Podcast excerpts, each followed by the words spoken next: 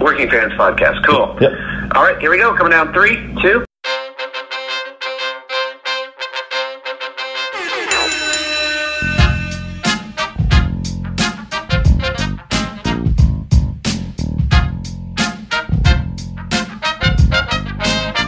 Welcome back for another week of the Working Fans Podcast. This is AJ. I'm the former wrestler. We've got Dave, the ultimate fan, here with us as we do every week. Our producer Joe may likes to make us sound good and makes us look way more professional than we actually are. As always, you can find us on Twitter. That's at Fans Working. Facebook, Working Fans Pod. We've got email where you can reach out to us and please contact us to let us know what you think of the podcast and for any ideas that you might have. That's Working Fans Wrestling Pod at gmail.com.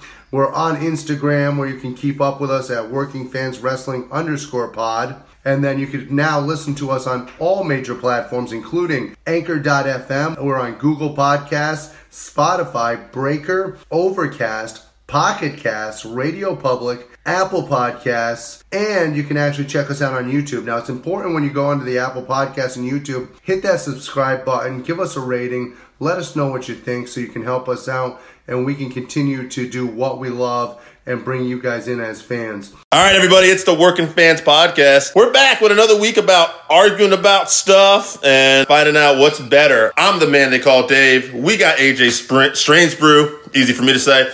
And today we are looking at who was the greatest interview. Out of these two gentlemen we're talking about, too, we're talking about guys. It don't get no better than this. I'll be taking Arn Anderson, double A, the Four Horsemen's enforcer, and AJ's got Jake the Snake Roberts. AJ, floor's yours, First of man. all, first of all, Dave, you, you butchered the name. It's wrestling. It's arguing over wrestling shit. Sorry. Se- se- secondly, Still a work in progress here. se- secondly, this is going to be a tough one. This would have been an easy one to me if it was career versus career, Hmm. or um, the two toughest w- things that we could argue with Arn Anderson and with Jake the Snake Roberts are mic skills and your promo, Yeah. and then who has the better DDT. DDT. yeah. Yeah, and that's just whether you, like the quick style or if you like the actual slow, methodical release. Quick sidebar. I actually like Arn's DDT better, although I Jake actually like Jake's better. Jake got over more, to be fair. Yeah. Jake was the originator, and more people, when Jake hit you with the DDT, it was over. But Well, the I- funny thing yeah. is, Jake's when he first started doing it. If you watch Mid Atlantic Wrestling, Hmm. his looked more like Arn's. He did it more slow, deliberate, Mm-hmm. and then as he got to the WWE, he turned it in with that short arm and was able to actually snap it off of anywhere. And it was actually an accident how he discovered it. Like they had fallen down during a match, and he had him like in a face lock. And Arn actually blatantly admits that he ripped his DDT off of Jake the Snake. Whereas Arn did invent the spine buster. Oh, I did not know that. I believe Yeah, that. he So I- that's the he first guy I ever saw actually- use it. Yeah, he actually takes credit for it. You know, Arn doesn't take credit for anything. Yeah. And he, he takes credit. He says, I invented the spine buster. Oh, yeah. So, That's pretty cool. All right, so tell me why you think Jake the Snake is the better interview. okay, so anybody who's ever watched a promo of mine, and you can check those out on YouTube anytime you like. Cheap plug. Go ahead. Yeah, uh, cheap plug segment filled in right there. Don't forget Working Fans Podcast, YouTube. but anybody who's ever watched one of my promos, you know this is my real personality. This is who I am. My promos are very slow, deliberate. I like to feel the emotion coming through you, and I'm not a big fan of like the Ultimate Warrior, the screaming, rah, rah, rah, which I'm pretty sure is every inter, uh, every promo he's ever done One of the all-time greats. yeah, uh, Hall of Famer. However, when it comes to promos, me, when I was a kid, I wasn't scared by anybody's promos. I hmm. wasn't scared by The Undertaker. I wasn't scared by Andre the Giant. I wasn't scared by Brian Adidas and his thumb. I, I, that was scary. Not many people know about that scary thumb. I was, however, terrified of Jake the Snake Roberts for two reasons. One, little known fact about AJ Strangebrew, I hate snakes. Two, he looked like he was looking into that lens, staring into your soul, and talking directly to you in that maniacal, might be a serial killer style of interview. And uh, how about you, Dave? Ah, man, it's a real tough one to call. I love both these guys' interviews. Before I even get into Arn, yeah, Jake had just a very menacing tone, just the way he talks. He didn't have to raise his voice, like you said. You know, Arn was great at that. Um, Arn was great at having those like quotes. You know, like I ain't saying. You know, we're not one to toot our own horns, but toot toot. You know. Okay, first of all, without Arn Anderson's interviews and without his quotes, we wouldn't even have the Four Horsemen. Right, right, right. Because he was the one who mentioned the Four Horsemen first. I'm going to take us to Scott again, like I've been doing in these segments, because he Our killed. roving, our roving reporters. He's yeah. been the hardest soul of this segment so Love far. I don't know if he's going to keep it up, but he he killed it. I'm All right. just hoping at some point he agrees with me. You're gonna you're gonna get you're gonna be happy today. Tough one, but I'm saying Jake the Snake. He was so captivating. It was the tone, the volume, the feel, like he was pulling you into that TV whenever he spoke.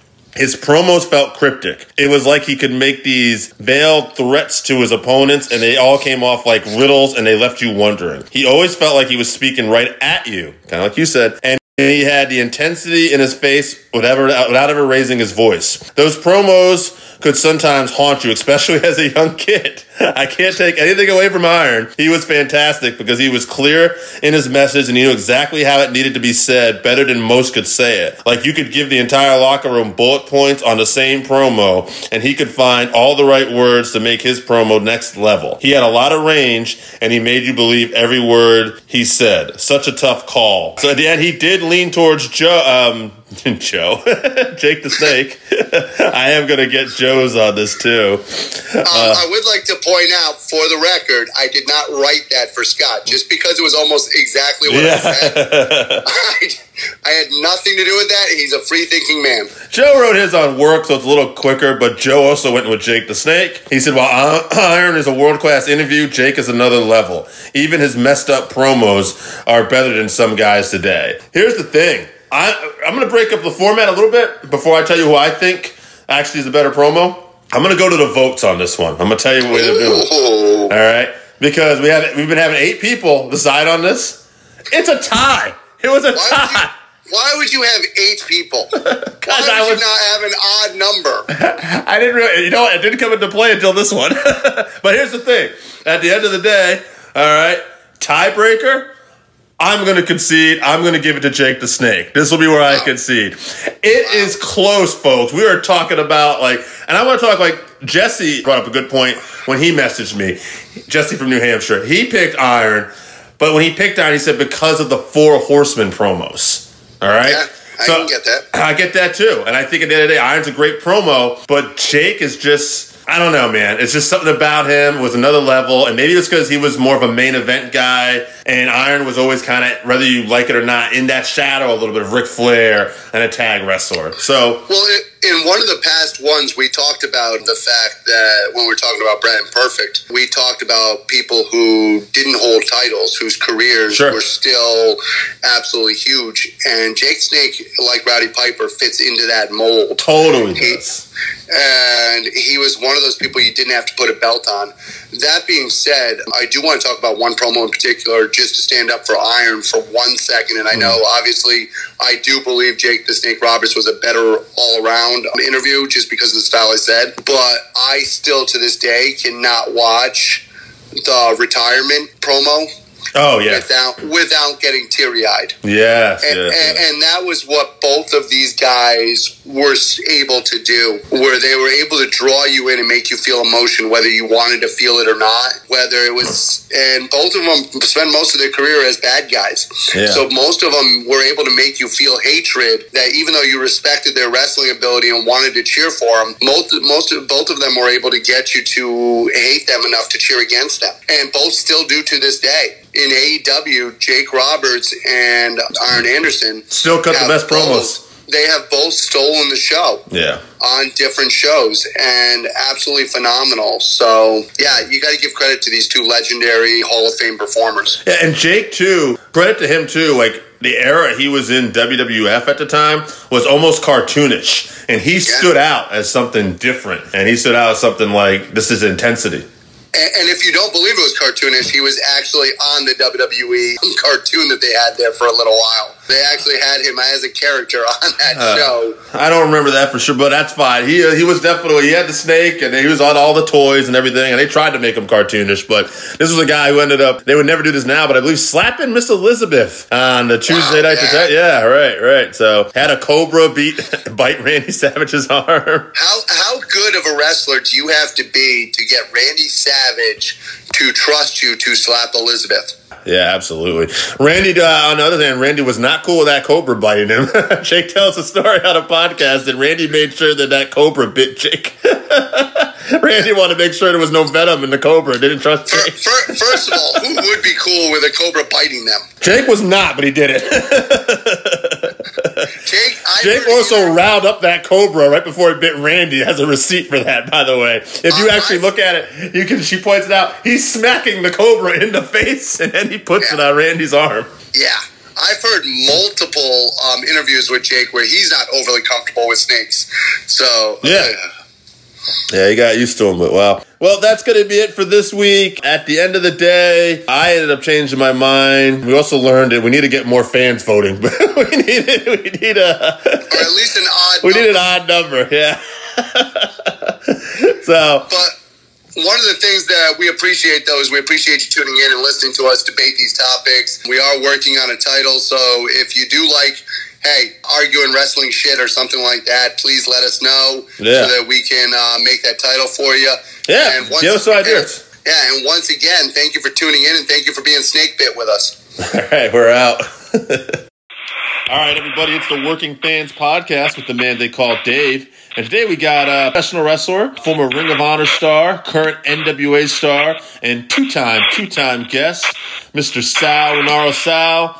Thank you for coming back and being our first two-time guest, actually. Before we even hit that, how often do you get, ah, he's a man called Dave. There's a man. You know what's funny? I'm going to tell you right now. First off, I love that callback. Secondly, we were joking around because my producer he doesn't like to like give our last names out and I have a very generic name.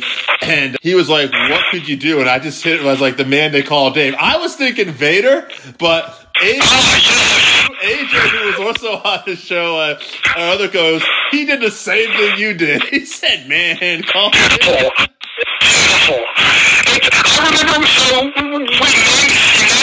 when Peter, I remember clear as day, the Raw Bowl is the episode of Raw where Vader, they showed those vignettes of like Vader jumping on the trampoline. Yes. And, uh, you know, and was like, the man they call Vader. And I was like, what else did they call him? That's his name. Thirteen-year-old man's crazy commentary. I was thinking the same thing. I remember because they would always change the name, but they didn't quite change his name, and I'm like, they just they can't call him Big Van apparently. you know, Apparently, fan down by the river, but that's another story for another day. Anyway, back to me being the first two-time guest. Uh, before anybody else does. Uh, I did a whole thing in NWA Wildside in 01 and 02 where I was the, the two-time back-to-back Rookie of the Year, which is as absolutely absurd as it sounds. So I'm glad I can, I can carry on the tradition into another generation of wrestling fans. it does happen now. I think I just saw something where Brian Pillman Jr. just got that too. I forget how. He, Yeah, actually, I had to fight hard. So when I, I keep in mind, my first year in, in Wildside, I was probably already three years in the business. And they, they put me on the rookie of the year poll. And in my brain, I was just like, well, it's my first year at Wildside. That makes sense. And uh, somehow I won. And as soon as I won, I went to the guys in charge. So I went to Bill and Rick, and I was like, hey, I need to win this again next year. And Bill was like, that's ridiculous. You can't get two-time rookie of the year. I was like, well, that's the whole point. Completely buried me for it. Just like, dude, no way, not gonna happen. Don't ever think this again. so every once in a while I would bring it up. Like, once I won the rookie of the year, you know, a. So like, I went and got a trophy made for me in my image. Uh, I got, I got with, on the butt, which Scott Hudson loved. So, uh, forward to about November of the following year, and I get a phone call from Bill, and he's like, I've got a great idea. What if you rig the rest of the year and you win it again? I'm like, Jesus, I don't know where to get these ideas from. Oh man, how cool was it to work with Scott Hudson? I mean, you were obviously a WCW and a wrestling fan growing up. That must have been kind of cool. So, like, that, that whole era of Wildside was just so surreal to me. like, I was, like I said, when I got there, I was about three years in the business, but I'm talking like mom and pop, you know, like, no interactions with anybody that's ever been anywhere ever. And then all of a sudden, I kind of was thrust into Wildside, who had WCW developmental. So, like, I went from guy, you know, like the biggest person I'd ever been on a show with being but he was like 146 pounds, to walking in the locker room and getting eye to eye with Bob Sapp, but Bob Sapp sitting down and I'm on my tiptoes.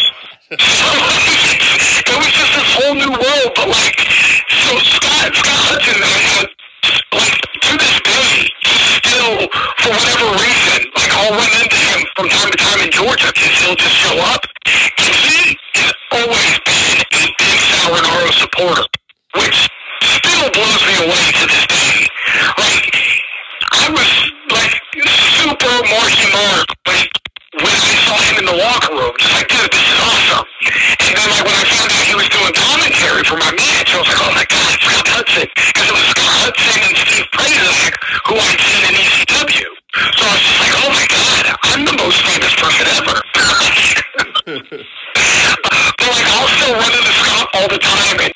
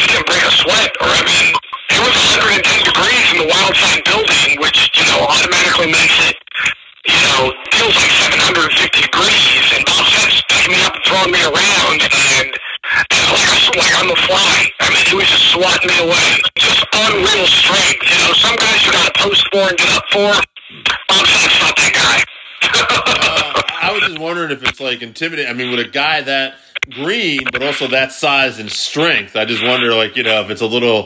Oh, well, keep in mind, like I said, when I walk into the locker room at, at Wildside, like I'm already kind of intimidated just because, like, this was the hotbed of Georgia indie wrestling.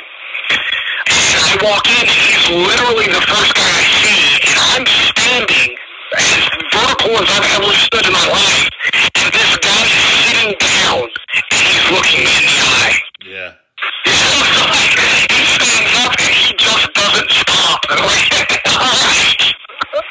So yeah, super intimidating, but he also a very cool guy. I mean, you know, like he was very like once we got done, he was very appreciative of me going in there bumping for him, like I had a choice. I'm pretty sure he wanted to bump me, he was gonna bump me. But he a super cool dude. I really liked Bob Sapp. Last time you on was like I think the first week of March. Two weeks later, they started shutting everything down for COVID. You were injured. How has the recovery been, and what's been going on? Well, uh, I told a lot of people when I broke my arm, I kind of secretly hoped that the wrestling world would kind of wait for me. I, didn't mean the whole world. Right. Uh, that's my fault. That's on me. World, I apologize. You know, I put my out into the universe all the time. This is the first time it's worked. Yeah. Very good too. Who knew? Uh, but yeah, uh, the arm, I'm, I'm, you know, I'm back full boogie as far as in the gym. Gotten to roll around in a ring a couple times. Everything felt good. Nothing, obviously, live in front of a live crowd or anything yet. But uh, I mean, I'm, I'm, I'm ready. I know that. I'm, I'm, I'm physically ready to go. I'm just hoping the world can catch up with us because uh, I know, like, I, I get constantly, especially, you know, like, it's, awesome. Just I've been a part of really great fan bases in my life, but nothing like NWA fan base. I'll get five to ten messages a week from different people. Hey, when's NWA coming back? Really miss you guys. When's NWA coming back? Like, if I had an answer, I swear I'd let you know. I can't wait. I know that. Hmm. Uh, one of the questions I was going to ask you was if, if you knew. I, I had a feeling you weren't going to know, so that's okay. Unfortunately, I'm on standby like everybody else.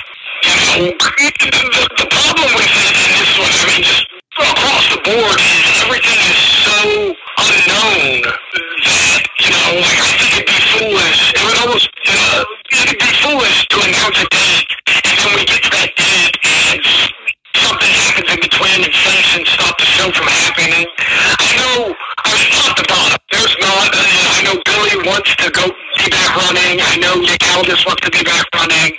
You know, and trickle down the card. Everybody wants to be back running, but I get the genuine feeling that they don't want to do half a crowd. They don't want to do a quarter crowd. Like, that audience at the GPB studio is so essential to the presentation of the show that if you take the, if you take away part of that crowd, you're almost taking away the heart of the show. So as frustrating as it is for a guy like me who's, you know, you know, I, haven't got to wrestle since January. So, you know, like, there's all these guys on the indies that are, you know, that are, you know, getting ready to wrestle, wrestle since April. And three months of that, you know? Like, I'm super ready to go. But I, I respect the decision that if we're going to do it, we're going to do it the right way. We're not going to endanger anybody. So, like, I think that's awesome. But like I said, I, I can't wait. If, if they come out tomorrow and announce, you know, the first show Sunday, I'll be the first guy there. I'm assuming you've been watching a lot of wrestling still, like what's out there. Constantly.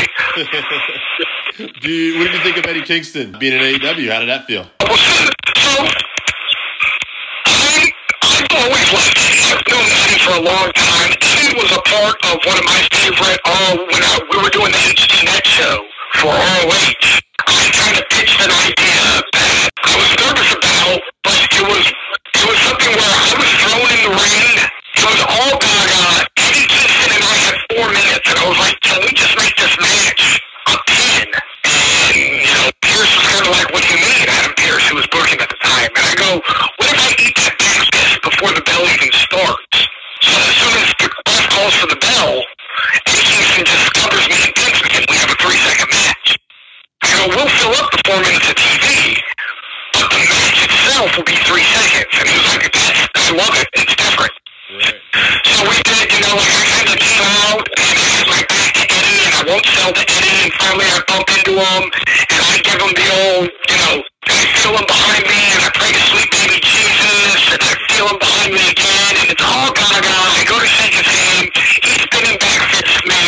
He, you know, kind of gives the ref a look. He rings the bell. One, two, three, he rings the bell. So, I mean, this is 09, so I've known Eddie for a long time. I've always known Eddie. When I got to the, when we did the first set of NWA tapings, I was Valdez, Eddie's the modern day Dusty, and Eddie was always like, oh, shut up, I'm not Dusty Rhodes. I was like, no, man, you're this generation's Dusty, dude. Like, I mean that in every respectful way possible. Like, dude, you're Dusty, it's cool. So when, when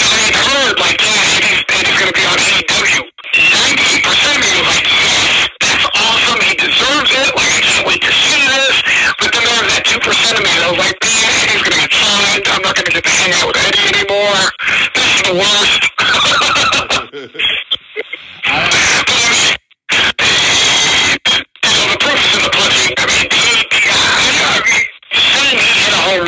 understatement. I mean, he just, uh, it was, it was such a thing of beauty. But he does, he says little things that pop me, that like make, he's so good on the microphone, and he's so genuine, but like, it's not the, necessarily the, the heart of what he says, but it's little things like when he, when he told, when he told Arn, you know, I'll, I put on my sweet mom, my, my mom's beautiful eyes. If you say one more word to me, I'll pop out your eye. I was like, man, just the fact that he was able to incorporate just his mom's beautiful eyes, like, it's stuff like that that really gets you like, man, that's brilliant. So, uh, I'm, I'm super happy for Eddie. I'm super bummed for me. Yeah, I, I do want to say I actually was explaining Eddie Kingston to someone the other day as a fan, and I I said his interviews remind me of a modern day Dusty and Funk kind of, and Yeah, yeah. Yeah. And then Kyle Davis, who's the, you know, the backstage interviewer at NWA. You know, he, he was at ROH with us at the same time.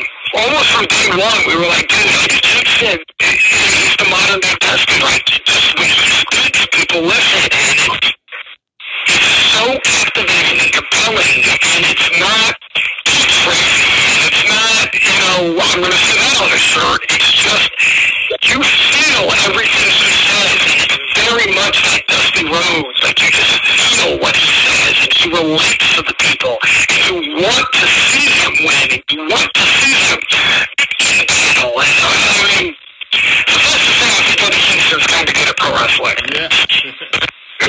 now you said Kyle. We had Kyle on the show once, and I want to ask you, how did it come about? For people who haven't seen this, it's called Kyle and Sal Lack Direction, and it's a little you guys, and it looks like you're kind of annoying Kyle, but it, it's great. Like, how did this come about? So, uh, when, right before they announced Carnyland, I got a phone call to like, hey, we're doing a show called Carnyland. And I was like, okay, well, what's the premise? Oh, we don't know yet. We're going to figure it out. So I just started putting together a bunch of different ideas in my brain. Like, well, what can I do that, that would separate me from the pack? Well, uh, at the same time, I was talking to Kyle because he's, he's moved to Georgia, so I, I stay in touch Kyle anyways, just about life. And so we were running ideas by each other, and my my grand vision was the, the pitch I came up with was Kyle was my babysitter while I was on a hunt for the physical incarnation of Carnyland. So every week it would be a two-minute segment of, wacky shenanigans. You know, with that premise, I can get into anything. You know, as long as the end of the day is I'm hunting for Carnyland, you can take me space, can take me underwater, can take to the, the past, you can take me And so I threw that pitch and I said, well, the problem is a character within Carnyland. So you're kind of looking for, you, you can't be looking for a place where we're fit. I was like, oh no. And they go, but we like the idea of you and Kyle as a buddy. In my brain, we were we were like Bill and Ted, but we, I was told Harold and Kumar. I was like, whatever, as long as we get to do this, and get- you know. So we started bouncing ideas off each other, and we came up with, well, what if you are hunting for a special present for May Valentine to help her through, you know, get through the pandemic? And I was like, that's perfect. So, uh,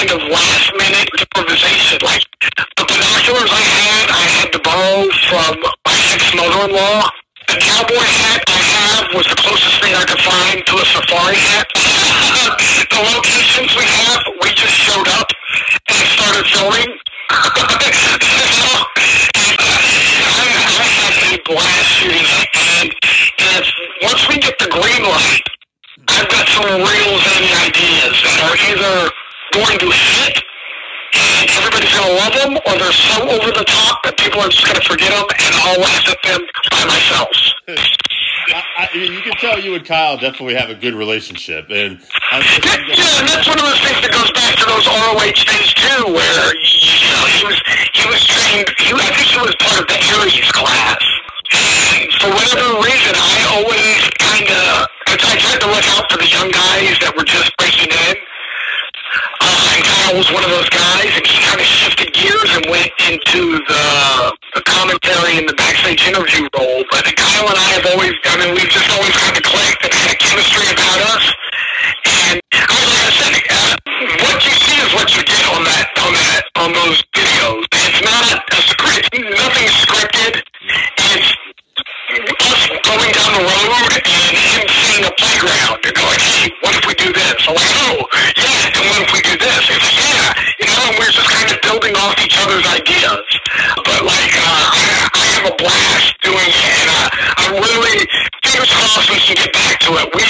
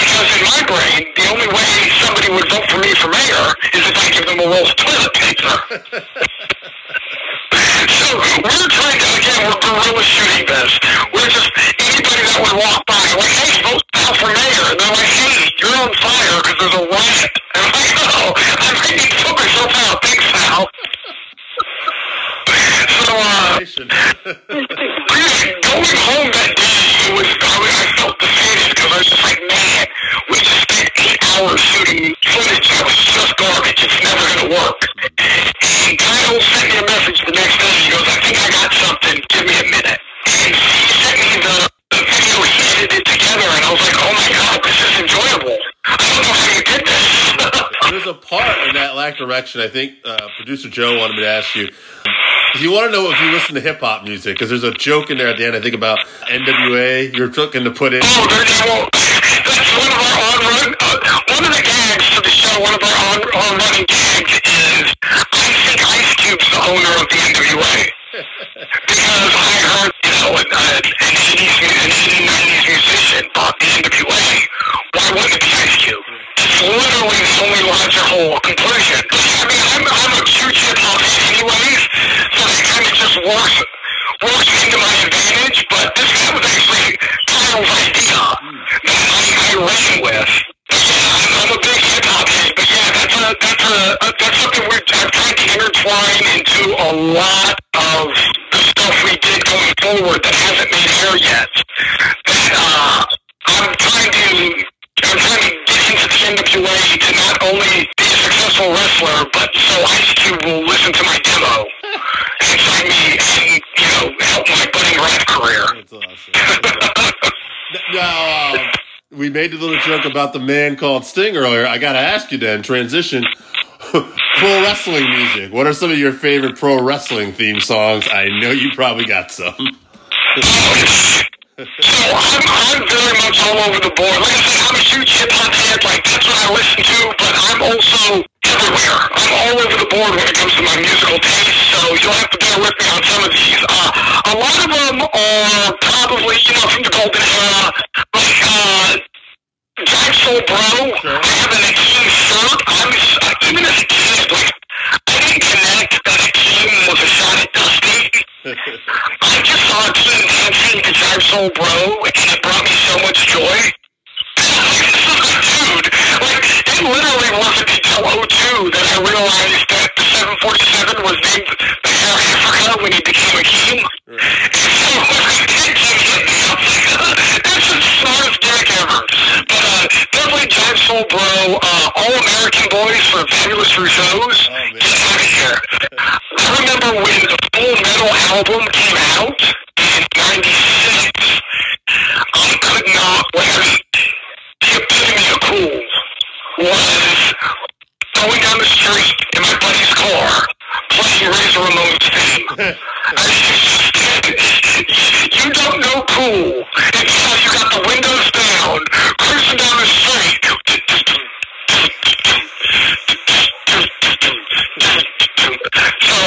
uh, definitely, you know, the Razor Ramon theme.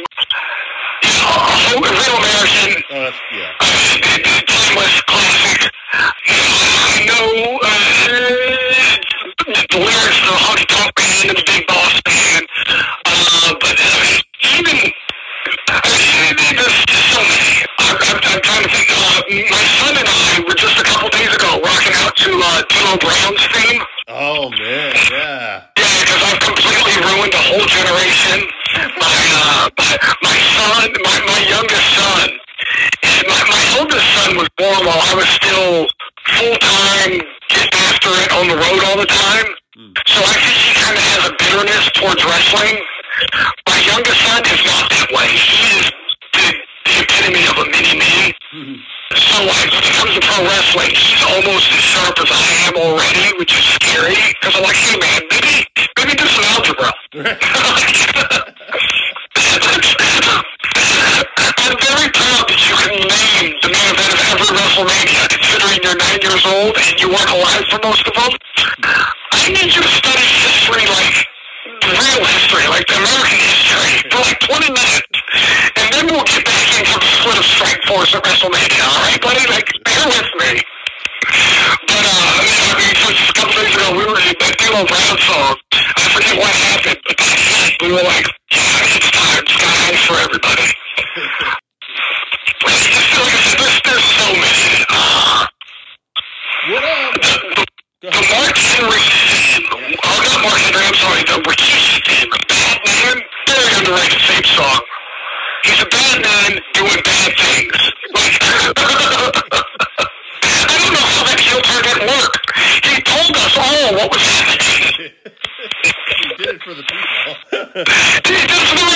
He did it for the I wanted to ask you though. You had a story. I want to say the last time you hear about your son, where there was somebody didn't like, and even though like they were trying to portray him as a good guy, you're like, nope, nope, he's not a good guy. I can't remember what it was, but there was somebody. Well, well, I know there's uh,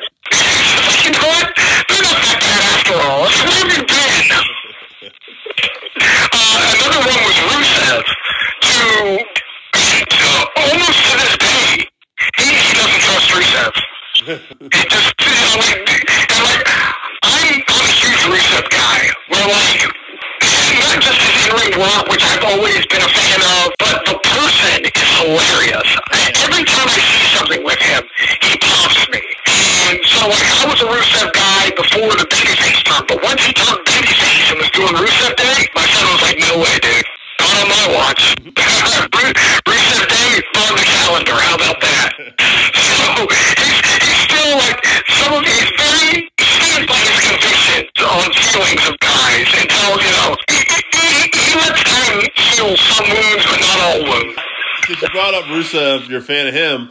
I just want to ask you, assuming everything gets back to normal down here online, the NWA is back, we're running shows. Who are some guys maybe you'd like to see in the NWA? All of them. as soon as all the releases hit, I texted uh, Bill Burns. I was like, Bill, am I going to get replaced with Heath Slater? I mean, it's an upgrade, but like, I don't want that to happen. so, I mean, there's a lot of guys that, you know, I would have said a week ago that obviously aren't there now just because other contracts, but like, uh, I would have loved for a guy like a Curt Hawkins to come in just because I think he's got a great mind. And I'm a figure guy too, so we can talk figures and I can pick his brain. Luke Gallows is a good buddy of mine that, you know, I, I, I talk to him once a week, so I would have loved to see him and Karl come in, especially in the tag division in NWA. I think they would have fit right in. Just, I mean, especially if, if we still had Eddie Kingston and Homicide, something with, with the Good Brothers, Homicide and Eddie Kingston, I think would have been very cool. Uh, obviously, I mean, if we, if Rusev versus Aldis for the NWA title, I think would be awesome. I think that would be spectacular. Always thought Curtis Axel is very underrated, his in-ring stuff. Uh, he's just the right outlet. Uh, I would really be interested in seeing a guy like him come in. I'm trying to think who's still out there that has already been picked up. Uh, smarter company. They got picked up, but the FTR would have been good, obviously, I think. They would have been a. Oh, well, so when when it was official, you know, they were leaving right when Crockett Cup was happening. Mm. So like I knew Dash and Dawson before both of them were when when they were still Stephen Walters and uh, Casey McKnight, and they were two North Carolina you guys. Uh, so I've known them forever too. So like when when uh, when Crockett Cup was on the calendar and FTR was was available, I was oh I was so excited because I was like, this, this is the perfect fit. I mean, I, I couldn't imagine a better scenario. Plus, selfishly, I would love to get in there and, and mix it up with them again. Because it's been it's been years. I remember like the first when Stephen Walter, uh, when I guess his name's Cash Wheeler now, when he first started coming around. I mean, he was probably he, wasn't late teens. He was early twenties. He was a high flyer. I mean, I remember talk, talking him into doing a 450 through an open ladder. So just watching how his whole style has evolved and changed has been awesome. And I, I haven't got to mix it up with him since he's changed his style. So that would be, you know, both of them. I would love to, to get the opportunity to get in there with either one of them. Um, yeah, one of them, correct me, I'm not sure which one it was, actually was helping Edge with his comeback. They had him on. Uh, Yeah, it was Dash. was that? Okay, yeah. Um, Yeah, he, uh, uh, he, he, actually he told me the story where he, Edge started coming to the gym he worked at. And instead of Dash, like, hey, I'm a wrestler, come, you watch my stuff, blah, blah, blah, blah, blah. He didn't say anything to him about it for months until somebody else smartened Edge up. And the one who was like, hey, I heard you wrestle. If you want to show me some footage sometime, I'd be happy to help. So, you know, but I, I think that kind of, uh, the way it was handled, I think Edge gained a better respect for him that way. Like I said, I would love to get him that's they're awesome. And I've got a, I've got a guy down here that I work with that I would love. That would be my dream tag match on the Indies. Is me and my buddy Marv versus FTR. I would love to see them uh, in NWA. I mean, what a, what a perfect scenario for them, right? You're very good at laughing at yourself. I appreciate that. You know? That's got to be helpful in the wrestling business. One hundred percent. Yeah. it's actually very helpful in life too. I would say too. I've I've used it myself. So For, for everybody out there looking for life life advice, just laugh at yourself. It makes it all easier. You're welcome. assuming we do get back to normal, you're back in a ring. Let's say you're back in a ring, and God, hopefully in three months, a year from now. What would you like to be doing? What's the ideal scenario? What's a goal? What would be something you'd like to see for yourself? Well, I'm real big on part of an underground sensation. So, like, I would, I mean, like, if, if I could, if, if NWA is back up and running, I would love to still be a part of that NWA family. Like I said, those fans are so passionate. I think it's really cool to see how far, like, not like the NWA is this new, young thing. I mean, it's 156 years old. Its revolution of the NWA has been something that's been so cool to be a part of. And uh, I'd really like to, you know, find myself a really good niche in the NWA. I mean, like, I'm not sure what's going on with 60 guys right now in that TV title, but I know that's always been, even when, when Wildside, when NWA Wildside was up and something, they had a TV title. And I kind of had that on the bucket list. Like, I want to be the television champion. Because I just remember as a kid, you know, you're the best wrestler on television if you have the TV title. Like, that's such a cool thing to be able to say. And so I would love to be in the TV title mix. And a year from now, you know, I mean, that would be awesome for me. Obviously, you know, in there and uh, mixing it up with, with Nick Aldis for the NWA World title would be, know, surreal. I honestly think if given the right amount of time and the right story, I could make a believable case as to why I could be in that mix and get that shot. I mean, everybody knows the the the, the comedy side of me and the funny side of me, but there's also this this passionate wrestling fan side of me that's that you know been buying the magazine since 1984 and like the NWA title means a lot to a lot of people, but it means so much to me. Just the heritage of, of what it represents, just the heritage of pro wrestling. Uh, like I've said a million times, I'm a self-professed wrestling nerd, so like to be in the hunt for that, that would be surreal. That would be awesome. So uh, that would definitely be something on my bucket list. 100%. I, I hope we see the NWA back soon. I'm a huge fan of it as well. I I do think you're right to a certain point. Even though it's like the oldest organization out there, it felt very new again in the time period that we're living in. So it was super cool. yeah, no, it, it, it, it's got this new, this whole new breath of life. Uh, I know they say you know, wrestling's cyclical and sometimes what's old is new, but like, it almost feels, effort to make this thing work. And, and, you know, this is not to disparage any other wrestling company because I, I, I've seen it, you know, from WWE on down.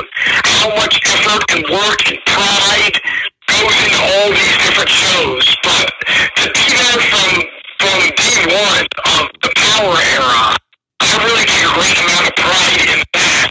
Like I said before, like I was the very first match in the history of Power. And I'm the only one left standing.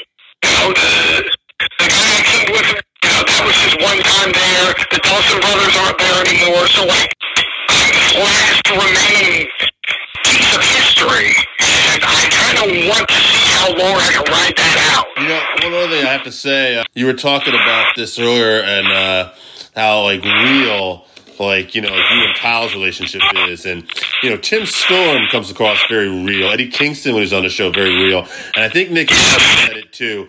It's like one thing the NWA really brings to the table to me is that authenticity. It just feels so genuine when you're watching the show.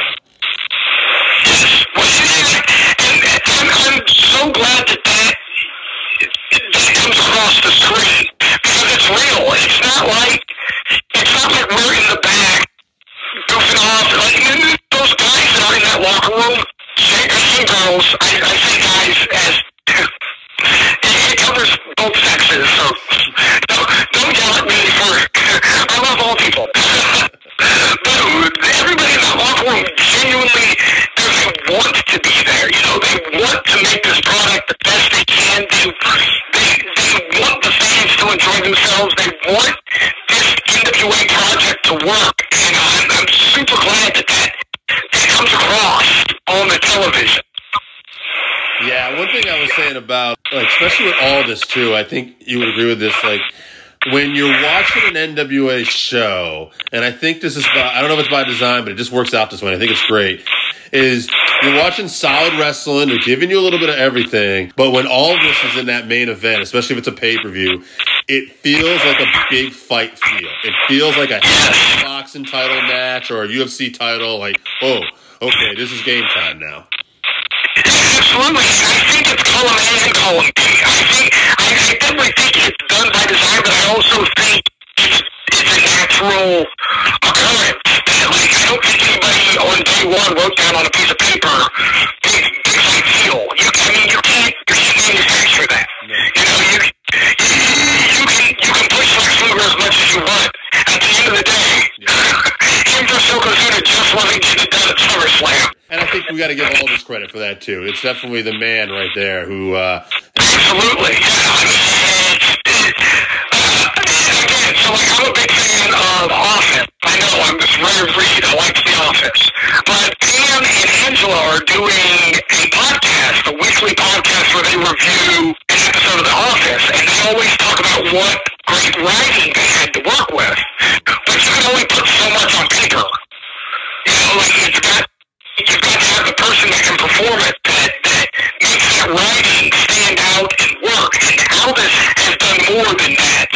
I mean, you know, like I said, you you can write whatever you want about Nick Aldis out on paper, but he's the one that goes out there and does it, and he does it so well that it it's almost scary. We're heading about 45 minutes now. I'm going to let you get off. Is there anything you want to promote before you go? Anything you want to let people know they can find you? Hit them with it. Sure, yeah. I, uh, you can follow me uh, on Twitter at Salino. I'll shoot out a tweet maybe once every other day when I get bored. I have these weird insights that I'm like, oh, I should be a pro wrestler and tweet today. Uh, sometimes, sometimes it's useful. Sometimes it's things like, uh, you know, I wonder how many hot dogs aren't being eaten because there's no fans at the baseballs. I mean, you, you, you never know what you're going to get with me. Uh, you can follow me, uh, you know, I'm on Facebook, uh, Sal Rinauro, on Instagram at Sal underscore Rinauro, and I now, I, I jumped on board, uh, ProWrestlingTees.com backslash Sal Rinauro. I've got the new I Have the Power t-shirt, because, uh, I'm a big He-Man guy, I'm a big figure guy, so you can check that out. Uh, I, I, it's a pretty, I actually just texted Xavier Woods today because I picked up the New Day He-Man figure at Walmart. And I, I texted him today. I was like, hey, man, I just picked up your He-Man figure. That's a real sentence. You know what? I don't think we can end this on a better note. there you go. Sal, thank you for doing this. I appreciate it. Anytime. Awesome. Thank you, Sal. Thank you so much. Awesome. Thank you, man. Have a good one. You too. Have a great night, man. Thank you. Bye.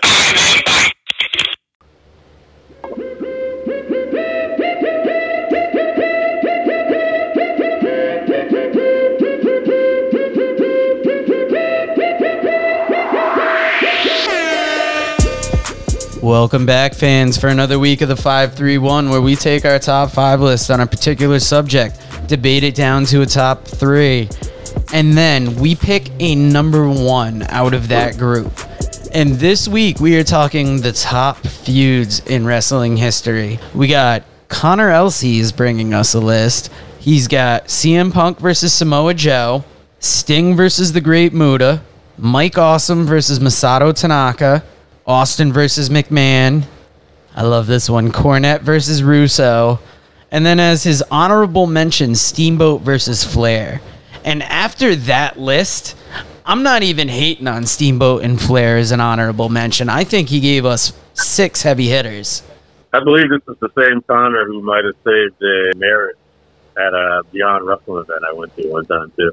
Yeah, young Connor Elsey. I believe he's Waterford High class of 2020. Shout out to him. Hell of a guy. I think he also questioned me if I had the right to be sitting down in the seat that I was sitting in. I had to let him know that I was. You, you should have told him graduate high school and then come talk to me then, Connor. I'll sit where the fuck hair I want to sit. And you can, and you can talk to me with some bass in your voice. Say it with your chest, little man. I gotta be going to Scott from Ballintown, our boy. He don't f around, and he's got Flair on Steamboat right on top where it belongs through that honorable mention jet. Then we got Austin versus McMahon, Taz versus Sabu, HBK versus Brett, WWE, although it was WWF at the time, versus WCW. Honorable mention to Jerry Lawler and Andy Kaufman because they did such Oof. a good job of making it feel real. And I told him we could include it as an honorable mention because he just loved the feud and he was on the fence about it. We're going to hear it a few times. Tommy Dreamer versus Raven. That is not a bad list. I'm going to give you my list to show you how close Scott and my sensibilities are. We've been friends for, God, it's got to Yeah. be 30 some odd years now. But I had other. Flair Steamboat at the top of my list, Hart Michaels right after that, Cornette Russo third, Stone Cold McMahon fourth, and then I got to give it up to that Okada Omega. I wanted to give it up to Okada Tanahashi for what it meant to New Japan and just the generations over there, like almost being like close generation wise, but almost a class apart. But Okada and Omega did such crazy stuff that I had to give it to them. Who do you got Wow. next for a list? Johnson says, uh, well, who's got Ric Flair versus Terry Funk, which is just an awesome feud. Terry Funk at one point puts a bag over Ric Flair's head and suffocates him, and they have to make an apology the following week. Flair, who was legit claustrophobic, by the way, was not enjoying this angle at all. Raven versus Tommy Dreamer, feud that never died. I love the premise of it, how Tommy Dreamer could never get that one pinfall until Raven was leaving the company. And this feud, you're going to see a few times, Ciampa Gargano. You know, Ooh. probably uh, one of the best feuds in the modern era of wrestling right now. And let's take it to the classic era of wrestling again. The Freebirds versus the Von Erich. Another great one right there. And then last but not least, he's got a tie. Austin McMahon and Minoru Suzuki and Tanahashi. Those are not bad lists Wow. or not bad choices. Yeah, very much. Jason Miller got to us with a list. He has McMahon versus Stone Cold, obviously, Hogan versus Savage, Matt Hardy versus Edge, Brett versus Owen, Angle versus Benoit, and then as an honorable mention, Daniel Bryan versus The Authority. Well, rather than go to Zach, I want to go with Randy because I forgot to write down his honorable mention, but I actually remember. Let me So, guess, Randy he agrees with Jason Miller. No, he does not. I'm missing something here. Uh, Rock versus Austin, Steamboat versus Flair, Hogan versus Piper. That's a good one. I haven't seen it yet. That's a good one. Edge versus Cena. Uh, that's a good feud for that era. HBK versus Triple H, and his honorable mention: Tessa Blanchard versus Five Jesus Christ. I should have seen it coming. That is actually a really good list. And good list. Yeah. even though we clown on him about how much he picks Tessa for things, th- Tessa versus Taya was one of the better feuds that Impact had going through a rockier time. So I will give him that. And props to putting Hogan Piper on there because that was kind of the feud that set off Rock and Wrestling, the first WrestleMania. They had a match live on MTV. Uh, Mr. T got involved. Police got involved. So that was definitely a hot feud, one of the hottest feuds of all time. And I would say one of the least talked about of Hogan's feuds because you'll hear Savage more often. You'll hear Warrior. Shit, you'll even hear like later day feuds that he had, like maybe his WrestleMania match with The Rock. But like, But I don't think was the one Piper gets brought up enough. Yeah. No, Piper kicked it off. So James William Lawrence III brought us a list. He's got Magnum TA versus Nikita Koloff, the Road Warriors versus the Russians, Rock and Roll Express versus the Midnight Express, Dusty Rhodes versus the Horsemen, and Undertaker versus Mankind. I wrote it down as Man King, and I'm pretty sure there's no Man King. There's a Man Scout, Jake Manning. Me and that guy are to have some stuff uh, similar on our list. Props to him for some of those uh, NWA feuds he put on there. Yeah, some real deep digs. Four out of his five choices were NWA, and three were like classic. Who do you got for a list next? skip over here. I'm gonna skip around. I'm gonna go to Mike Flynn, who's got Raven and Tommy Dreamer. He also has Daniel Bryan versus the Authority uh, figures because he uh, basically said it was the organic nature of the feud how it played out, where they legit, you could tell, didn't want Bryan to get over at that time, and he did nonetheless. Wow. See, I Uh, thought Bryan versus the Authority was a weird pick, but to see two people pick it, I feel like I almost got to go back and watch more of that era of TV to really appreciate it better. it's it's really one of the last really I think really great feuds because it organically happened. If you follow Bryan's journey, they did not push him. They did not want to push him to that level, but the yes chant just kept getting over and over to the point that there was a conference call where Vince McMahon actually said it's a vocal minority. It was a vocal minority that the death chant was happening not only in WWE arenas everywhere, but in baseball fields, hockey games, basketball games, and it kind of became obvious after a while, hey, this Daniel Bryan gets over. So anyway, continuing on though, you also had Eddie Guerrero versus Rey Mysterio, which I was involved. Ooh, that's a very good uh, one. It was a great feud in WCW, and then it goes on to WWE, where and I just watched WWE Untold about this, where it was Eddie versus Rey, and it talked about the uh, custody of Dominik, the ladder match.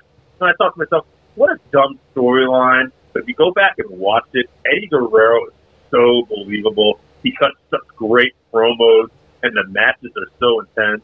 And here we are, I want to say like 15 years later, and now Dominik Mysterio is going to be at SummerSlam this year, is a rumored match too. So how cool is that? Hats off for uh, Flynn for putting Eddie Rey on this. He's got two more picks though. Uh, HBK versus Jericho. I'm going to say this. I got a lot to say about this list. So Flynn, you've on a good list here. HBK versus Jericho. This is Jericho, in my opinion. Go back and watch it. Best heel work ever. He's not going to get liked. He is mean. He legit punches Shawn Michaels' wife in the face, folks. All right, go back and watch it. I hate, he has to apologize to HBK and claim it was an accident. We're pretty sure he fucking gave his wife a shot. He tells a story when Jericho was playing the heel that there was a kid and a father that were in an elevator and they wanted his autograph. And Jericho said, I wanted to give it to him. I could relate to him, but I was committed more in my life to being this heel than ever that I would not make eye contact or even look at this kid or this man. And in the meantime, this guy is bitching me out going, you're a scumbag, Jericho. How can you not sign my kid's autograph? And Chris refused to look at him and walked out. So that's commitment to a heel. Final list, though, on the list, Rock versus Triple H and the IC title feud specifically because they were on the cusp of greatness and they were still firing off and we knew there was going to be something special. Anyway, that's the Twin win. I said a lot during that, but that fired me up. Very happy with that one. That is a solid list. And imagine if Dominik turns heel at some point and takes Eddie's last name and somehow works that into the storyline. That would be wild. Yeah, you me goosebumps, motherfucker. We got Tim Hartford brought us a list, and he Whoa, has Tim Hartford? Tim Hartford. You know him. I do know Tim Hartford. Wow. Do you really? I do. There's actually a picture of him where we used to work. He's got the chicken wing put on him by Bob Backlund. So yeah, actually, I went to a Survivor Series with Tim or two. So yeah, I'm very familiar. Oh shit! So me and him got something in common. We both been put in the chicken wing by Backlund. He oh, brought Oh, yeah, a list. right. He's got Michaels versus Hart, Triple H versus Foley, Hardys versus Dudley's versus Edge and Christian, Bret versus Mr. Perfect, and then he's got mm. Kaientai versus Val Venis to round out his list. of course he would. Oh, that's great. Oh, yes, that is the famous choppy, choppy PT angle, which, thanks to some cold weather and a little shrinkage, now uh, the Big Foul boat team managed to survive that. Thank God. Look it up. So who do you have next for a list? Let's go Zach St. John. And that's the last person on my list other than mine. Zach St. John. We got uh, Austin versus McMahon, Steamboat versus Flair, Gargano and Ciampa again, Hart versus HBK, and Raven versus Dreamer. Once again, him and his brother and Flynn have some similarities on uh, some of this list. Well, basically, uh, yeah, Flynn had Raven Dreamer. So yeah, these guys look alike. Now we got a list from Charlie Pinkham next, who had Stone Cold versus The Rock. Excuse me, Stone Cold versus Vince. Papa Shango versus the Ultimate Warrior, Oh God. Sting versus the NWO, and Hogan versus Macho Man. Not a bad list. Damn you, Papa Tongo. Chris Zauha, always gonna be Zoucha, you know it, bud. Shout out uh, prayers for Chris Zoucha's dad going through some medical stuff at the moment. So any whoever you pray to, pray for that dude. But he has Sting versus Flair, Midnight's versus Rock and Roll, Von Erichs versus Freebirds, Michaels versus Hart, and Austin versus Rock. Good list. Solid. list. Did we get a list from AJ? No. All right, fuck him. I thought we uh, left him off. Here's Jason Gross's list. He has Raven versus Dreamer, Sabu versus Taz, Stone Cold versus McMahon, Rhodes versus the Four Horsemen, and Bischoff versus McMahon. That's a good list. Very Bischoff good. was sold out Vince for a fight on a pay per view. I know, and who actually showed up to that? Nope. exactly. Dave, if you want to give us your list, and then we'll give loyal listener Jesse from New Hampshire the main event spot. Did you get your list already? You did, right? Yes, I did. I gave mine after Scott's because it had some similarities. All right. Similar to hit home in the field. Gotcha. All right. Uh, my list. Hogan and Andre. It through the house. Come on. Andre ripped that cloth off of him. The blood. Rowdy Piper. You're bleeding. Good stuff. Flair versus Funk. That is actually the first dude that popped in my mind when I started thinking about this stuff. New York Knockout. One of my favorite Classic Champions. Main event. Jim Ross. Gordon Solie with the ball. Gets no better. Rock and Roll Express versus Midnight Express. Folks, this feud spans several territories. Mid South Wrestling, NWA. I believe they even had a match in the WWF at one point.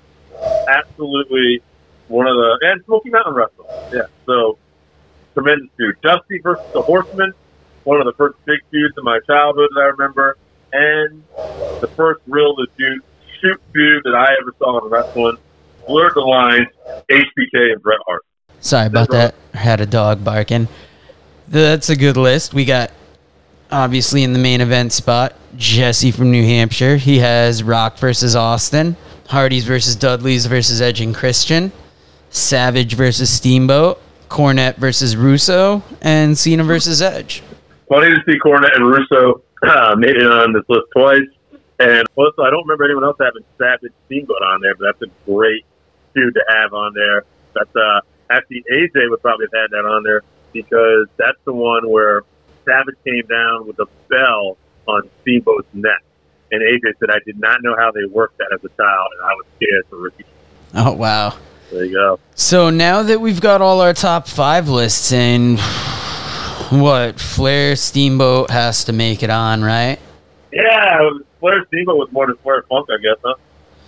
Flair Funk was like a close number two, but S- Flair Steamboat definitely was on more. If you had to pick one of the Hogan feuds that's made it on a few lists, who would you give it to? I think Hogan Andre uh, kind of made the list a few more times on here. So I think Hogan Andre would be the bigger feud, was the more important feud. That being said, And what do you want to give that last spot to? I feel like Von Erich's Freebirds or Midnight's Rock Yeah. and Roll. but how many times did like Austin McMahon or Austin Rockman? Austin McMahon made several. Yeah, Yeah, I guess we got to give it to Austin McMahon on that one. yeah, I think we do. And so that's interesting. We have a real interesting uh, list here. So Austin McMahon, Hogan Andre, what's that one? Rock and Roll Midnight Express? Flair Steamboat. Flair Steamboat. Okay, wow. It's going to be hard to drop a first one off because I don't think Austin McMahon's going to be the obvious first one. No, I don't think it is. No. I mean, it's still in contention, but it's like I don't know who to get rid of for. Uh, I almost think Hogan Andre because even though it drew the house, Austin McMahon was like a bigger, more recent sensation. Hmm. And what Flair Steamboat did for work rate wrestling and putting on like those truly classic matches and inspiring a generation, I feel like it's a step above Hogan Andre. Let's look at this though differently. This is a feud, right? So I mean, the power. I mean, what was the more, you know, maybe violent and bitter feud? you know, Steamboat represented everything that was good, right? He was the family man, and Ric Flair was like the womanizing, you know, partier. I mean, yeah, you know, I guess we could say we could drop Hogan and Andre honestly because even though it's through the house, what was that feud really about? Couple big guys, maybe friendship being betrayed, you know. But I don't think it was as personal as the other two. And speaking of the other two being personal, which was more personal? Was it Flair Steamboat or was it Austin McMahon? Uh, there's no doubt in my mind. You know, don't you ever, Joe? I own my own business now. Why is that? Because I don't want to work for a boss. And he did a Stone Cold Steve Austin. All right, you hate your boss. You want to drop that sack of dimes he calls a neck with a stunner. You know you want to do that when you walk into the office once in a while, Joe. You want to stun some people. Yeah, I was gonna say it's happened more often than I'd care to admit lately. you, you got me. I was gonna make a, a case for Flair Steamboat, but it's been a bad fucking week. So fuck him. We're going Austin McMahon. Austin McMahon. Baby. Shout out to my job. Oh hell yeah! Working fans podcast. Give me a hell yeah! And Dave, you know what that music means? That means we have picked a top favorite feud, and it's got to go to Austin McMahon. So, guys, it's very clear. I don't know the name of the Facebook group, Working Fans Podcast. Look it up. It might be Wrestling Podcast. I'm 100% that we are at Fans Working. We are Working Fans Wrestling underscore pod at gmail.com. That's probably the Instagram too. And workingfanspodcast.com. We got that domain for a year. You best believe I'm going to fucking remember that. I think fucking the top feud this week might be me versus short term memory. What do you think, Dave? yeah, yeah, you got the ass with baby. I don't know if it's much of a feud. They walked all over you. They hit a jobber out of you. Yeah, they, they stomped a mud hole in my ass and walked it dry on my fucking floor. You dry. You dry shit. All right, guys, we'll end it there and we'll see you next week. Thank you and have a good one.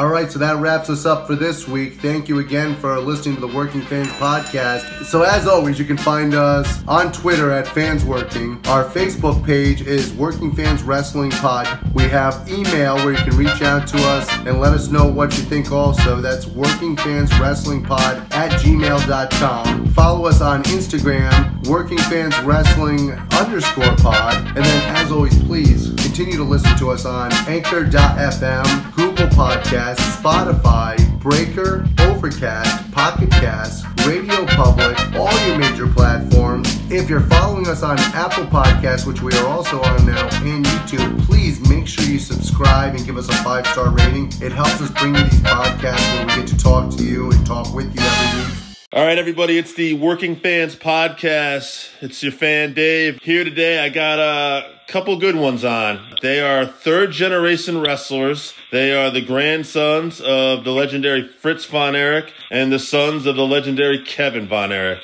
They are also the MLW World Tag Team Champions. Ross and Marshall Von Erich. Guys, how you doing? Oh, good. What an intro, man. I'm, I'm pumped now. Thank you so much. Yeah, man. I appreciate it. Yeah, we're happy to be on the show. Awesome, man. Awesome. So I want to start off in the beginning. When you guys were growing up, how long before you knew like what a big deal your family was in Texas? And you know, going in school too, was there ever any like jealousy from other people, or was everybody good to you? Like, how was that growing up being a Von Erich? You know, some of my earliest memories. This is Ross, by the way. Some of my earliest memories of going to the shows with my with my dad. You know, my I'd be with my mom in the in the stands or whatever behind the you know in the back, and then I just you know I remember leaving shows and then fans you know crowding the cars. We'd leave, but it was just normal. You know, I never had anything to really compare it to. And then, um, and then I went to the same school as my my uncle Kerry, my dad, my uncle, all my uncles, and I had the same, you know, third grade teach, you know, so small, small town kind of thing. And you know, and it kind of goes both ways. You know, like everybody kind of everybody knows, you know, the name Adkisson. There's, you know, affiliated with Von Erich. And you know, it, so sometimes you know you'll get a ton of favor, you know, and they'll treat you great, and other times you know they treat you like you know you don't exist or you know you're you're annoying or whatever. Yeah, there's definitely pros and cons. It, it's yeah, sometimes that if if the teachers well, we, we it kind of trained us as adults to, to try to come off as non-intimidating as possible because you know sometimes if people thought we were going to be entitled or snobby when they first met us because we're both pretty quiet and so sometimes I can come off as snobby and and so we, we would we would try our best that not to but yeah uh, the good old yes ma'am no or and yes ma'am no ma'am yes sir no sir that that, that goes a long way Kill him with kindness. Yeah. yeah exactly exactly You guys broke in. I saw that you were uh, you trained with your dad, obviously, but you also trained with Harley Race. Is that a fact? That's right. That's right. 2012 uh, is uh, when our when everything started for us. Um, Harley Race had a wrestling academy, and uh, we were both playing football. Um, you know, wrestling was always a, a dream of ours, especially younger, because of course we just wanted to be like our dad. Our dad is just a, a great father, a great role model, and Yeah, we grew up watching, you know, the old world class tapes and stuff, and we'd be wrestling each other the whole time we were watching, you know, jumping all over the bed. di- it didn't matter where we were. We'd be Walmart, Home Depot, we're wrestling in line, and and so it was just kind of what we were so used to. And then um, actually have the opportunity to go and and uh, go to a school and really see what we're made of, and and and compare yourself to other guys that have been doing this a long time. It was it was just it was really really awesome. So we went to the Harley Race uh, camp, and that's when uh, we got invited to Pro Wrestling Noah. There it was uh, um, some two, uh, two two scouts were there, and they brought us to Pro Wrestling Noah or invited us after. And so we didn't really know what we were in for, but I think now Pro Wrestling knows that one of the best things we could have done for our career. My dad, but my dad, it was his way of you know putting us in the fire, and you know it was we definitely didn't have anything handed to us over there. It was you know we we started off our first three months with just bumps, and and it was all about learning to respect the business, and um, it gave it it just gave us a whole new perspective of wrestling, and it was great for us. In your guys' time in Japan, did you find that to be a more uh, physical style as well? Oh, most definitely. Yeah, Most- yeah, absolutely. Yeah, J- Japan, you know, it's the, you know, any preconceived notions we, you know, we thought we had about, you know, wrestling, you know, because we're both, you know, a- athletes trying, you know, looking to go to, you know, further careers in high school, college athletics.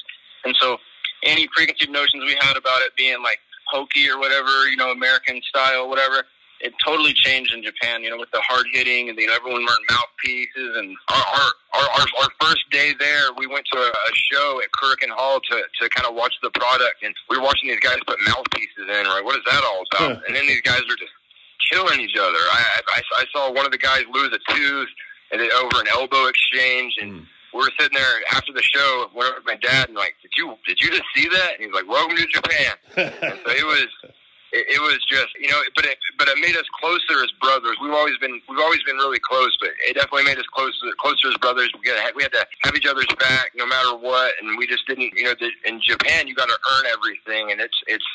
Uh, just because you're named, they'll, they'll be harder on you um, if you're third generation because you know they, they, they don't want they just don't want to they don't want to take the easy route, and so we, you know, I, I and you know, it's all about respect over there. And I think out of respect, they were in a way they were they were harder on us. You know, you know, and it really helped us. Looking back, I'm thankful for you know uh, Sugiura, all the all the guys that were you know rough and tough with us. You know, so you know now we look back and we're grateful for it, and we feel like we grew a lot from it. yeah. A question specifically from Marshall: Did you start off barefoot, or was that something you decided you wanted to do to honor your dad? How did that come about, and what was the adjustment like? So, so I've always, um, I've always been barefoot. I just, I just hate shoes, and I've definitely picked that up from my dad. And you know, it's less weird living in Hawaii, but going into like uh, not getting looked down upon for having dirty feet. So I'm always, you know, never wearing shoes. But when we went to the Harley Race Academy, my dad was trying to make me buy some wrestling shoes. And I just hated them so much. I was getting blisters, and I was trying to break them in a couple days before we went. And I got to the school. They said, you know, re- uh, train and whatever you're gonna you're gonna wrestle in. And I, and I told them I wanted to be bare feet, barefoot. And I that was the best decision for me because also it just uh, I like to travel light, and so I can just throw my trunks in my back pocket, and I'm ready. I can take my trade wherever I go. That's awesome. Given, you know, obviously the up and downs of the Von Erich legacy and everything that happened, do you guys feel any pressure right now carrying on the Von legacy? Is that something that, you know, weighs on the back of your mind, or is that something you guys, you know, you're just doing you right now? How does that work? You know, it's it, it's it, I would say it's it's just all about perspective, how you look at it. And I don't mean to sound preachy, preachy or anything, but you know, uh, before anything, you know, we're Christians and our and we we, we put our you know we've. God has opened this door in wrestling and, and everything that's, that's that's come about, and so we, we really haven't tried to force anything to happen. we really just let the doors open because any door I've tried to open has has shut in my face, whether it be football, track and field, whatever it be. And then wrestling is the only door that stayed stayed open. And that was a dream of mine when I was a kid, but I kind of let it go because I didn't know, you know, that's that's a big dream. And I don't know, it was just it was just weird how the wrestling door stayed open. But yeah, um, at, at first, being young, I could definitely see just how how the wrestling fans looked at my dad in Texas, Israel, and like all these places, how they had such a respect for him, and seeing what my grandfather and my uncles did. And so, for us as brothers, we go out there, and as soon as the bell rings, we are we're going to give it everything that we have due to you know due to the blood, sweat, and tears my uncles and our family have done for the name, and so we, feel like we wouldn't be doing it justice if we didn't go all out. But I, I we don't look at it, at it as really pressure, really, because you know God has us here for a reason, and so we're we, we really are just we're, we're we're going through the doors that, he that he opens. But it's been it's just been a just a magnificent ride with my brother. We get to travel the world, and it's you know to know that you know the pressure's not on me. When, when it's over, God, God will close the door, and the door hasn't shut. So we're just gonna keep we're gonna keep on going. We haven't really we haven't really tried to push anything to happen. All this stuff, MLW, all it, it all it all just came up. We, we we didn't send them any tapes or anything. It was just you know one step at a time. And we we definitely went through a stagnant part of. We started doing indie shows in, in the in the mainland. and We didn't want to go to WWE, so we weren't really sure where what we were supposed to do. But you know the door didn't shut, and so we just you know we were just trying to stay faithful. Keep even if there was you know twelve people in the crowd, go out there and wrestle like it's a it's a main event. You know, wrestle or just give it all we have, and you know, and uh, eventually MLW reached out to us with the perfect uh, perfect plan for us, the perfect situation scenario that, that that we could work with, which was live in Hawaii and and you know and and wrestle uh, be a professional wrestler. And, and a lot of companies wouldn't work with that because you know living in Hawaii it's it's it's expensive ticket, it's far away. They want us to move and learning a little bit of what my dad's my dad's story. You know, family is important. Family is everything. That's where you know we draw a lot of our strength, and so especially while my dad's in his latter days, we love spending this time all on the same island. We go to each other's houses every day, and and it's uh, we're just making the most of it during this time. But it, it's it's it's a it really is a it's a it's a beautiful, awesome life. I couldn't be happier. I'm glad God shut the doors that He needed to shut because if if it were up to me, I would have been a car salesman or. I don't know. I've been something else. Well, I'm glad you guys are doing what you're doing. Now, one thing else I want to ask you about before I get into MLW is well, two things. One, you got to wrestle with your dad in Israel, I see, which I'm assuming was a really big deal. I want to hear a little bit about that, but also Israel because for whatever reason, the Von Erichs have been hugely over in Israel. Little insight into that, and then what was it like teaming up with your dad? Yeah, so so in the '80s, they the Israel only had they had one TV station that, that that that would play, and so and and World Class was on it, and you know, and there, so you know, every day during uh, it would come on like right at their it was like their Shabbat every on every Saturday at seven o'clock is like when they were allowed to like watch TV and relax again or whatever and stuff, and so and they had just had that one channel, so.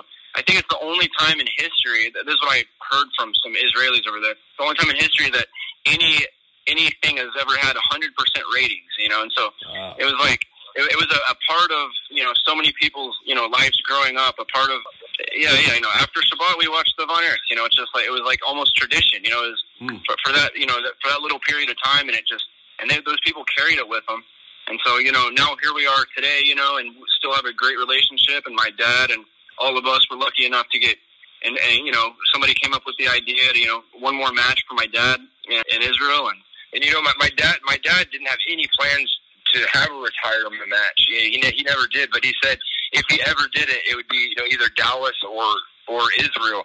And uh, you know, and, and my dad didn't know the magnitude of Israel until yeah in the '80s he went he went down there and uh, and he, yeah, he they just heard they had great TV ratings, and so my dad you know was like, what the real Israel? They, they they're Von Erich fans? Are you serious? And we've always been fans of Israel, and he said that he got there and there was just the the one time that he, that he that he's gotten weak in his knees from the sea of people, and he said that it was the biggest crowd he's ever seen, and he got out of the plane.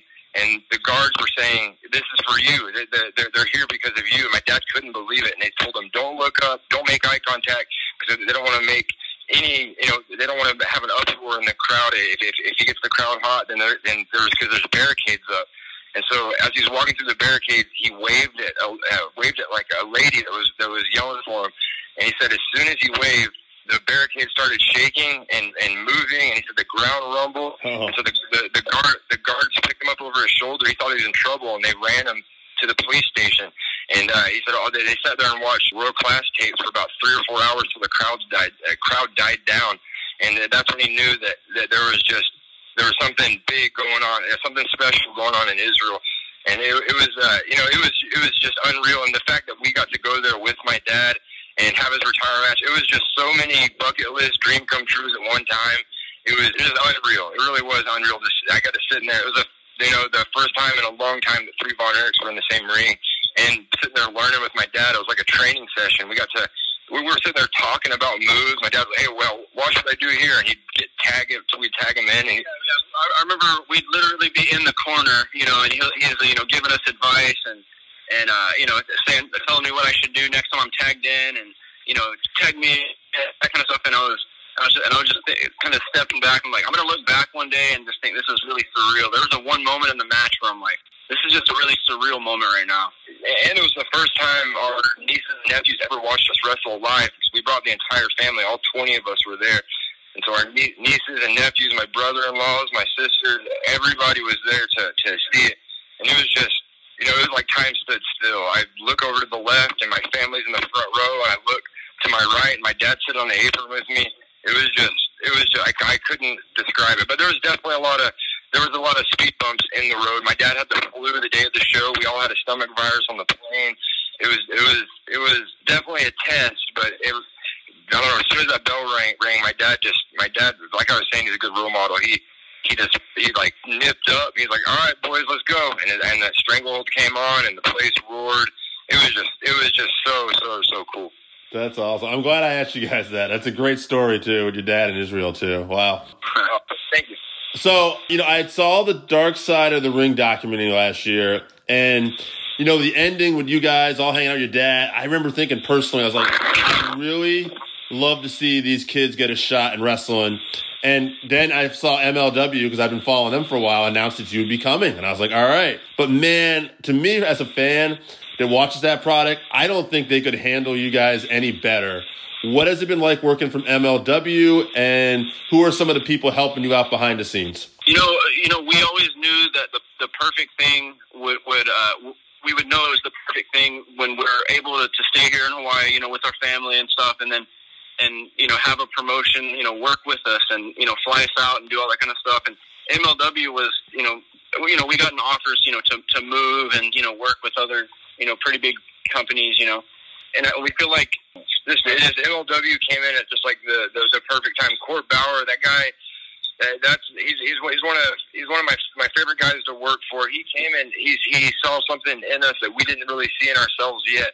We were just going through the doors that opened, and Court he he he said that you know he he said that he he just he believed in us, and then when he brought us in, I don't know, it was like he like knew what was going to happen before it happened. He he like he'd like see the future or something. That's what it felt like because he was telling us how big it was going to be, and and he was right. It was just getting bigger and bigger, and it was just uh, him bringing in at that timing right after the, the right after the Vice thing.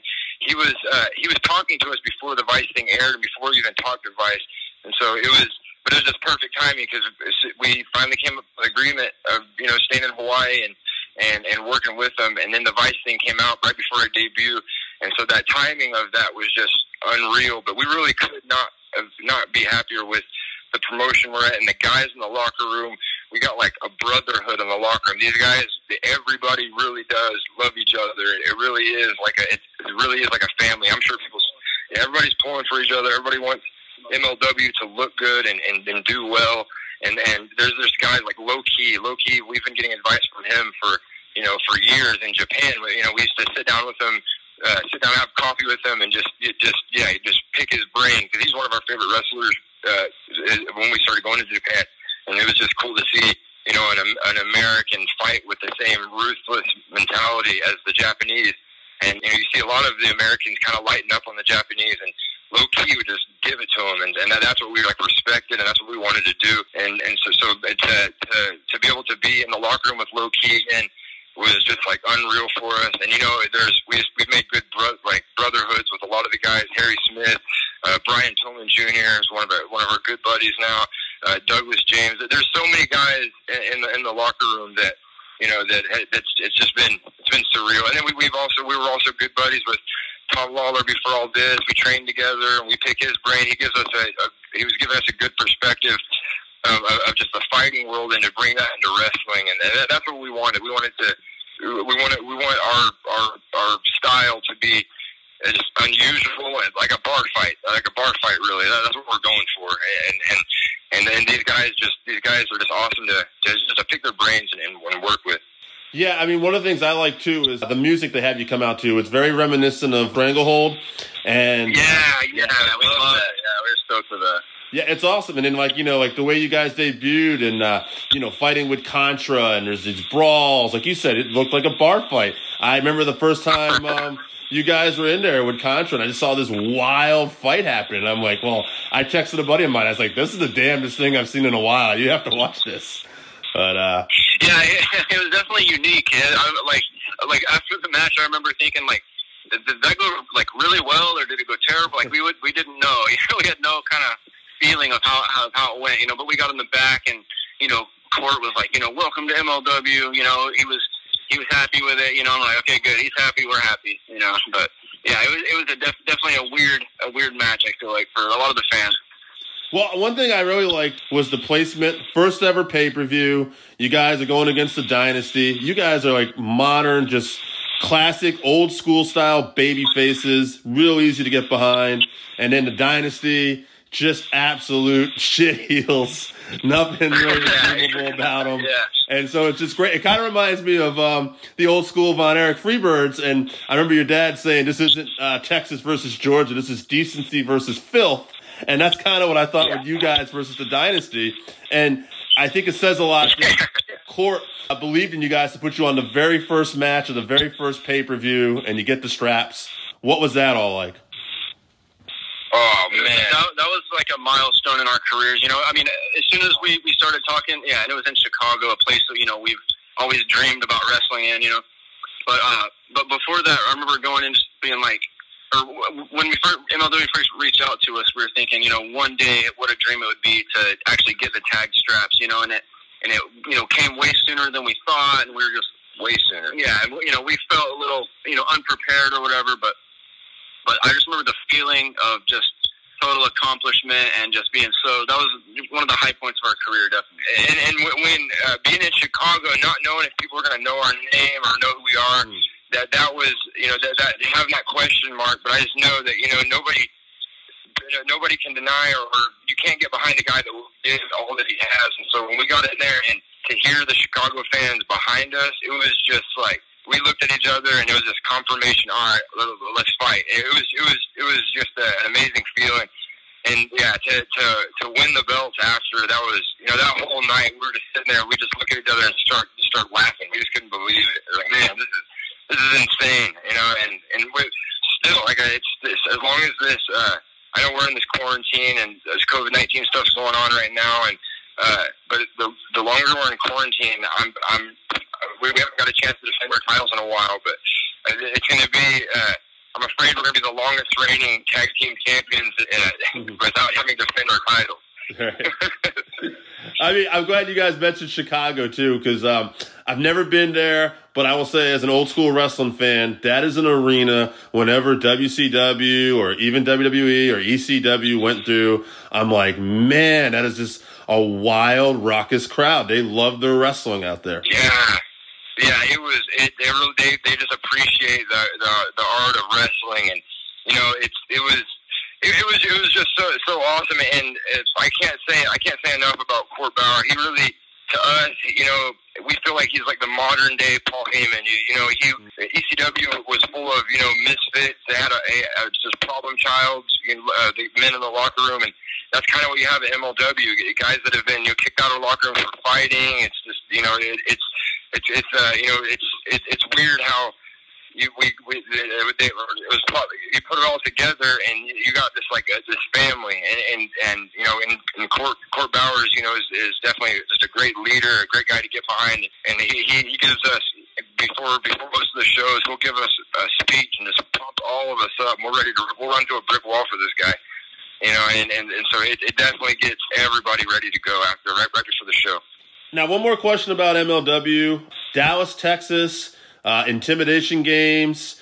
What was that like coming back home? I mean, you definitely seemed like you got So- quite the response. For, well, for us, that that that was that meant so much to us because you know it, it was about um, about uh, seven years ago. We were, uh, where you know, we, we were being, we were young boys in Japan and and and doing the Japan thing, and then uh, we we came to the uh, the mainland. It was one of our one of our first shows in Texas, and and we were in this little country town in the middle of nowhere. It was Burleson, Texas, uh, or right like north of Burleson, and it was just a small country town. And uh, they had a sign that our main event tonight, the Von Erichs, and we were sitting there looking at that sign, and like, man, these people are coming to see us for the main event of this town tonight. And it wasn't a huge crowd, but that right there changed a lot of things for us, and it made us, you know, like it, it was, you know, maybe that there's someone else behind all this, and it's it's not just us, and and and that, that was really that was a really heavy moment for for both of us being the main event. So for MLW to go to Dallas, it was, you know, it was our first time in Dallas, and and and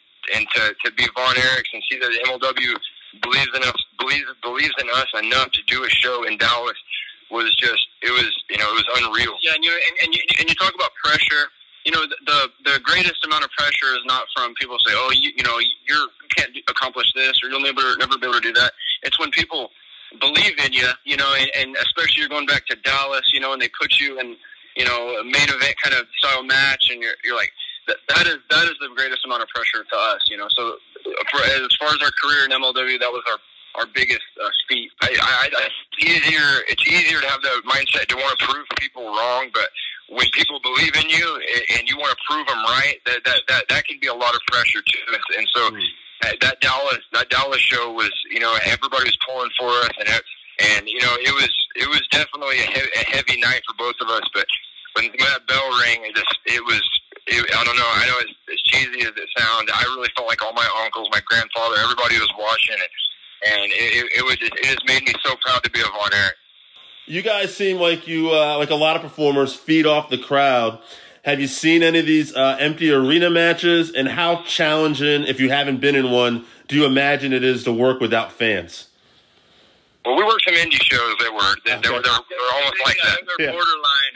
Yeah. borderline, you know. But uh, definitely, the crowd helps so much, and and um, you know, I think there's definitely pros and cons from it. Some guys, um, just from what I've seen, it will still act like there's a crowd there when they fire up and things like that. But you know, if there's not a crowd there, I think that we we as all all of us as wrestling fans can really appreciate the art of wrestling.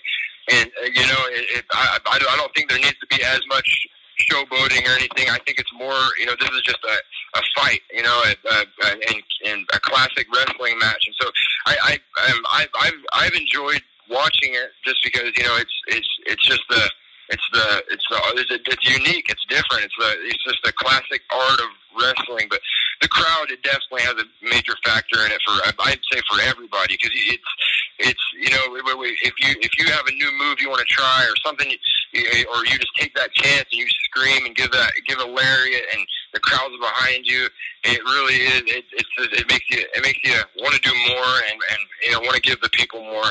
And I, I definitely, I, I couldn't appreciate the, the fans, MLW, and just the, our fans at BE Nation that, that the support they give us. It really is. It's, it's just uh, that having people believe in you. It, makes you want to prove them right. Everybody. What are you guys up to right now during this quarantine? Anything going on? Are you working on anything or? So we've been we've been farming. We've been we've been on the the Erich Ranch. Uh, we it's it's about 37 acres, and it, it, there's we're, we're we're all spread out. It's like a, a compound, and so we get to be in quarantine all together. So so that, that's been kind of nice, and we got a we got a waterfall that um, we go to as a family. We'll jump in and spend time together, and it's definitely been. You know, my nieces and nephews are growing up, and they've been going to school, and so it's it, it I'm, it's kind of like time standing still for a little bit. I get to I get to rekindle relationships with my nep- nephews and nieces. I just had a son, and I'm getting to spend all this time with them. So I really am nothing but grateful, and it really it's been one of the best things that's happened for our family. But my heart goes out to everybody that's you know lost family members and, and that, that are taking this hard and and it's, it's definitely not it's definitely a serious it definitely is a serious serious matter but the, uh, as far as the quarantine goes what we really we've been we're trying to make the most of it, and you know, but we do miss wrestling. I, I can't wait to get back in that ring. I, it's it's all I think about, all I dream about.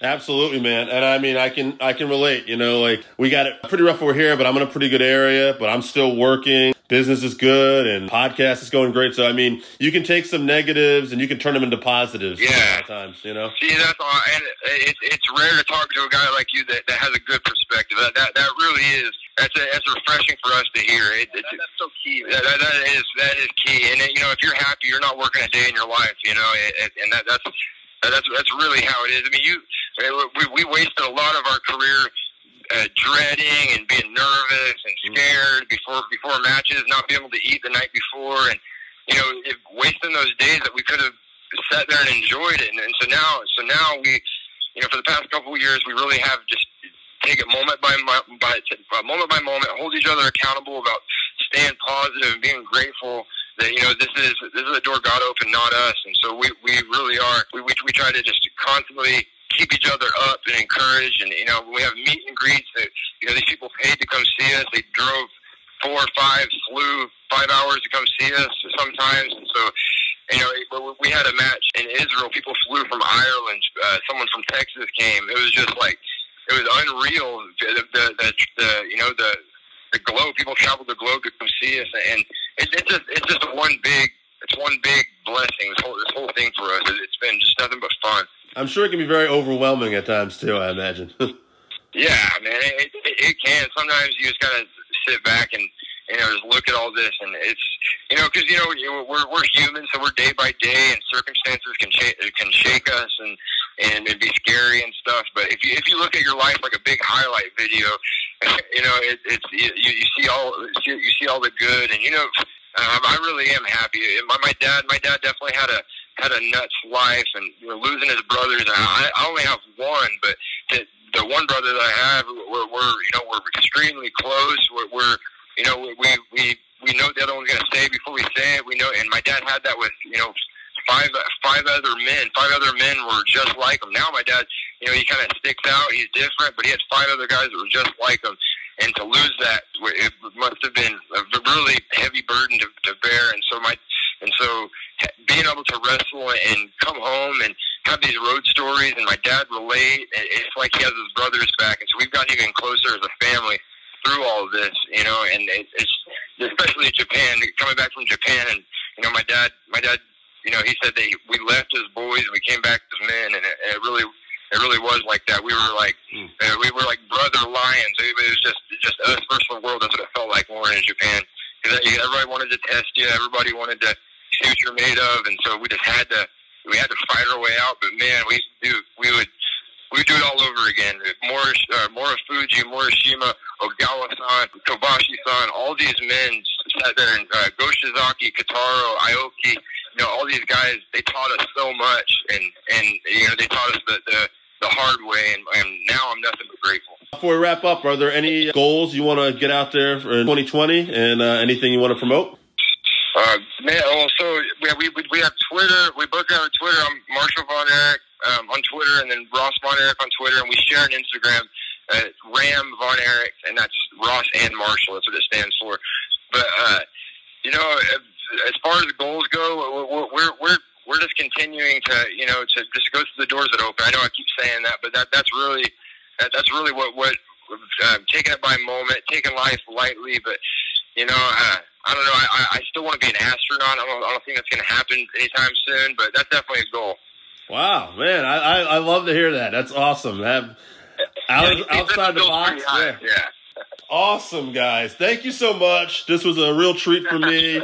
I do this with two other buddies. We're all kind of like, we're quarantined now a little bit, so we're sending stuff in, and uh, they are definitely jealous that I got this interview. So, uh, oh man, man, we really do appreciate it, and it really was refreshing to, to hear your perspective on this. Uh, just, just know, just being, being positive during this time. You know, it's scary for a lot of people, but to, to you know to have a joyful conversation in a time like this yeah. is refreshing. I really appreciate that, man. No, absolutely, and yeah, for me personally, like I mean, like I always have like a, I always worked out, but I had a bit of a sweet tooth, and in this time, I've uh, cut out the sweets. I've up my, I've been better oh, diet. It's kind of like I'm home. I'm like, why don't I make some positive changes while I'm here? You know, so it's just. You're, good, good job. That's the way to be, man. I, I I wish I could say the same, uh, but my sweet tooth is kicked in and my gym's closed, and I so get it. it's I been a get bit of a it's been a, it's been a bit of a battle, but that's still refreshing for me to hear. All right, guys. Well, hey, have a great night. Thank you so much. Well, it's night over here, but thank you so much for uh, doing this. And maybe we'll get to do this again down the road, man. Hey, brother, man, it was great talking to you. Appreciate you, bro. God bless. God bless. Have a good night.